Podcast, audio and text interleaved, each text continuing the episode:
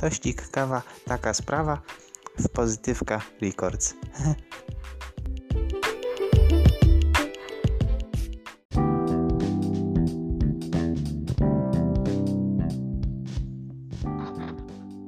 Witam Państwa bardzo serdecznie w kolejnym odcinku z cyklu spotkań Tościk Kawa Taka Sprawa. Dzisiaj myślę, że gość y, z tych wyjątkowych, jeden z tych gości wyjątkowych dzisiaj z nami właśnie, pan Adam Kotleszka. Witam bardzo serdecznie.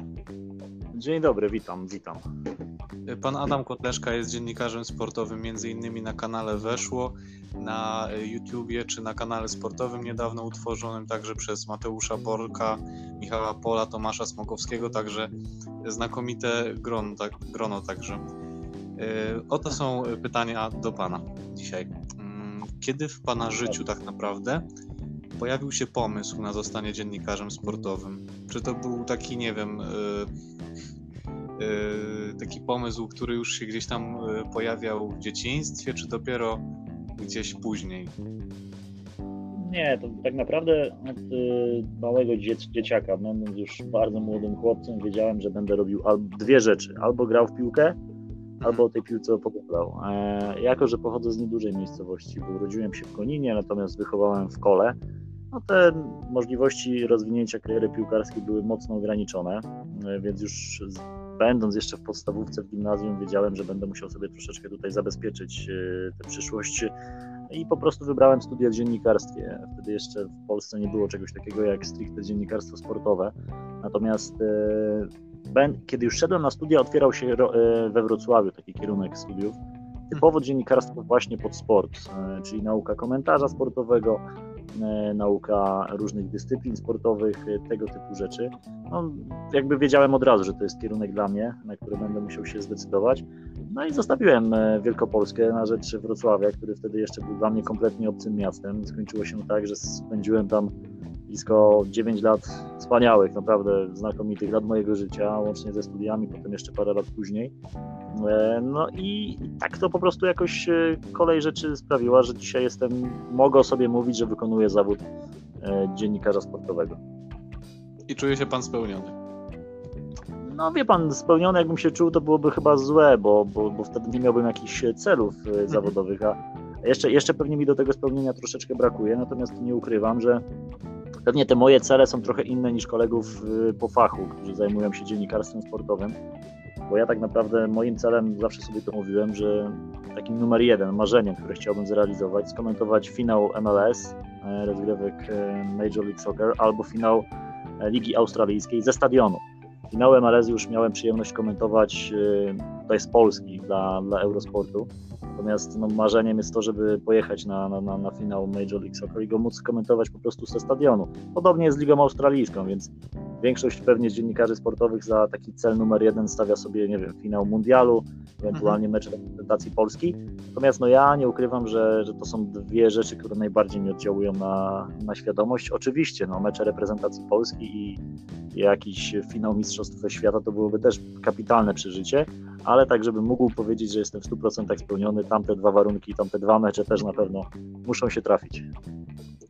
Czyli wspominał Pan teraz o ligach y, australijskiej, o amerykańskiej lidze piłkarskiej, także y, może przejdę od razu do y, kolejnego pytania. Co jest najbardziej fascynujące dla Pana w tych ligach egzotycznych, jak to Pan też określa na swoim kanale na YouTubie, magazyn lig egzotycznych? Dlaczego warto poświęcić im uwagę i i szczerze mówię, że kiedy mm, tak przygotowywałem się do tego wywiadu i, i słuchałem tego, jak, z jaką pasją pan opowiadał o tych y, ligach, chociażby też o, o lidze Nikaragui, czy Tajwanu, czy Tadżykistanu, to są naprawdę bardzo ciekawe rzeczy, a właściwie, tak jak pan to też określał wielokrotnie, ten mainstream y, piłkarski trochę na, nas zaślepia i już zapominamy o tych innych ligach, więc jak zwrócić na, na te inne ligi tak naprawdę uwagę? Wie pan co, no dobrze pan wspomniał, że ten mainstream często zaślepia, bo ludzie do tego stopnia są zaślepieni tymi najważniejszymi rozgrywkami piłkarskimi, że często nie zdają sobie sprawy, że w piłkę nożną gra się dzisiaj właściwie w każdym miejscu na świecie, w każdym kraju. Bardzo często jak tworzę kolejny odcinek i opowiadam o jakimś egzotycznym miejscu, to dostaję pytania typu, to naprawdę tam też grają w piłkę? Dzisiaj w piłkę gra się od wysp Kuka po Butan, przez Australię, po Kanadę, Stany Zjednoczone, kraje afrykańskie. Wszędzie są ligi piłkarskie, mniej lub bardziej profesjonalne, natomiast no, piłka nożna jest takim sportem, w Australii na piłkę nożną mówi się global sports. To jest takie określenie, które już weszło do normalnego użytku e, i to jest myślę idealne odzwierciedlenie tego, czym jest ten sport. To jest sport globalny. To jest dla mnie, ja przynajmniej go traktuję tak, że już nie traktuję piłki nożnej jako sport. Nie patrzę na, na mecze piłkarskie często tylko od strony sportowej. Ja często też patrzę na to, co, co mogę się nauczyć od danej ligi. Oglądając mecz piłkarski w lidze Nikaragui, jestem w stanie wyłapać już jakieś podstawy, mm, nawet takie socjologiczne, społeczne, jak ludzie reagują na, na wydarzenia na boisku i właśnie tam w Nikaragui. Przez piłkę nożną można się naprawdę nauczyć dzisiaj bardzo wiele. E, futbol jest w wielu krajach, jak wiemy, religią, często tak się określa. To często nie jest y, na wyrost, bo ludzie faktycznie przez piłkę nożną wyrażają siebie, wyrażają emocje. Ja całe życie byłem e, człowiekiem, który lubił odkrywać świat, zafascynowany geografią w pewnym momencie życia udało mi się połączyć te dwie pasje, czyli geografię i piłkę nożną. E, I dzisiaj dzięki tym magazynom lig egzotycznych, dzięki każdemu odcinkowi, mogę nauczyć się nowych rzeczy, mogę poznać trochę nową kulturę, nawet nie musząc specjalnie wybierać się do tego kraju. Oczywiście to jest najlepszy sposób, żeby cokolwiek poznać, żeby poznać dany kraj.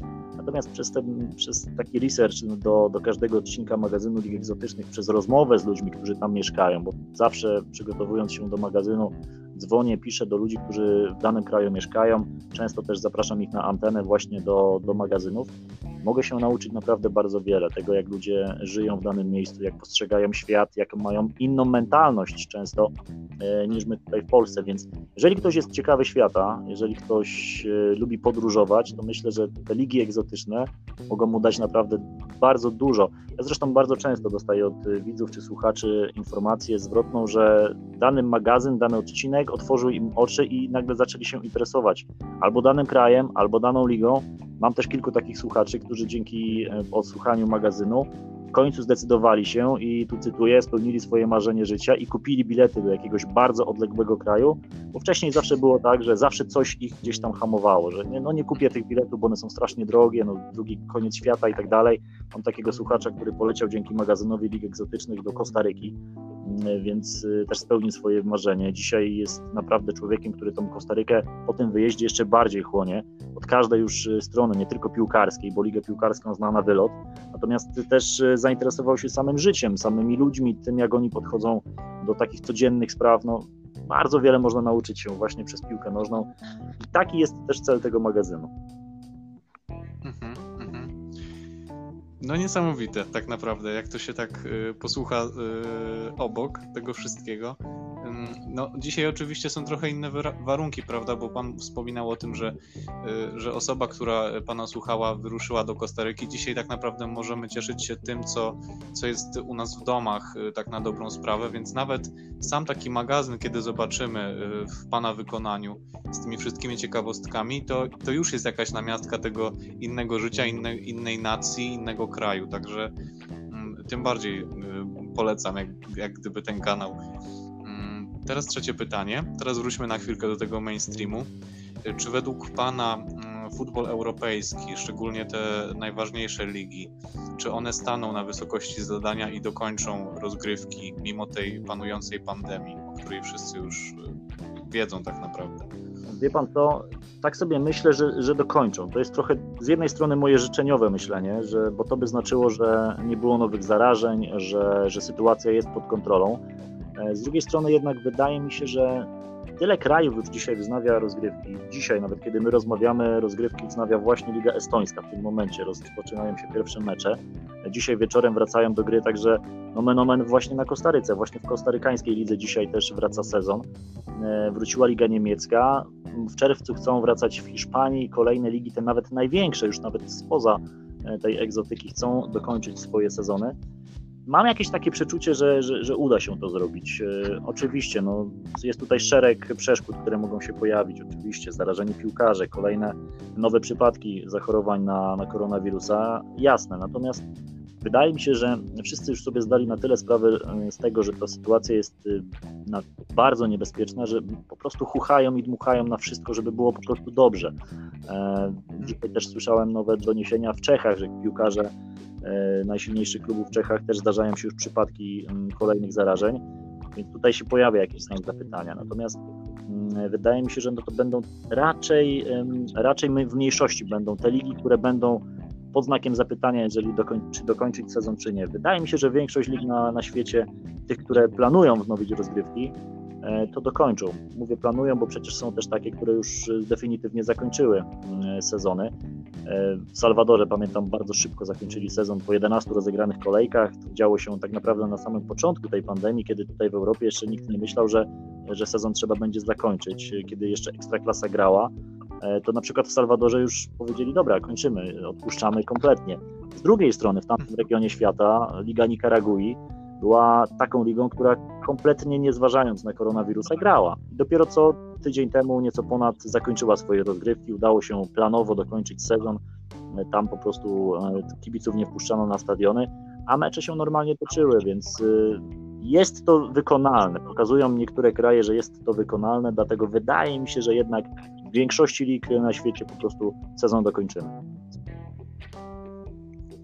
Tak naprawdę już Pan odpowiedział w pierwszym pytaniu na, na ostatnie, bo jako ostatnie pytanie miałem zadać o, o największe marzenie właśnie związane z Pana zawodem, no ale już to znamy, także na koniec chciałbym się Pana zapytać, czy, czy chciałby Pan coś dodać od siebie, jak już jest tutaj Pan u nas na podcaście pozytywnym, takie może słowa otuchy dla, dla wszystkich piłkarzy na całym świecie, dla tych, którzy niedawno wznowili rozgrywki, tak jak w Bundeslidze, czy dla tych piłkarzy, którzy już niedługo też będą wracać, tak jak na przykład u nas w Ekstraklasie, także i także nie tylko, pił, nie, nie tylko piłkarzy tak, yy, właśnie, tak motywować do. Powiem panu, że akurat myślę, że piłkarzy tutaj nie trzeba specjalnie dodawać otuchy. Oni są na tyle specjalną grupą społeczną, że oni są, są naprawdę na końcu tej grupy ryzyka. To są zazwyczaj ludzie po prostu dobrze zbudowani, dobrze wysportowani, o dobrym zdrowiu, na których chucha się i dmucha, tak jak mówiłem, więc oni zdecydowanie nie muszą się tutaj martwić tak mocno tym koronawirusem. Bardziej kierowałbym takie słowa do, do, do normalnych ludzi, w cudzysłowie normalnych, takich typowych szarych Kowalskich, którzy toczą się, ich, ich życia toczą się normalnie, muszą się zmagać z tym, co nas spotkało. Wiele ludzi straciło swoje prace i to jest przede wszystkim smutne. Natomiast no, pamiętajmy, że jeżeli firmy zwalniały regularnie pracowników przez ostatnie tygodnie, to po jakimś czasie te firmy będą musiały też tych pracowników zatrudniać i, i w ten w tę stronę bym się kierował. Wiem, że sytuacja jest ciężka, także branża przecież dziennikarska, medialna generalnie bardzo mocno oberwała. Mnóstwo moich znajomych też musiało zmienić pracę. Natomiast no, wierzę, że po każdej burzy wychodzi słońce, chociaż to brzmi banalnie, to wydaje się, że tutaj po prostu tak będzie. Jeszcze, jeszcze troszeczkę musimy się przemęczyć z tym wszystkim, ale za jakiś czas już myślę, że będziemy wracali do takiej pełni normalności. Może w nowej rzeczywistości, bo będziemy musieli się nauczyć z tym koronawirusem żyć. Będziemy pewnie na więcej rzeczy zwracali uwagę, natomiast no, świat powolutku wraca jednak do normy. Dobrze, dziękuję bardzo. Był to pan Adam Kotleszka, dziennikarz sportowy. Do usłyszenia w następnych dziękuję odcinkach bardzo. podcastu Positive Pair Records. Dziękuję bardzo, do usłyszenia. pozdrawiam. Do usłyszenia.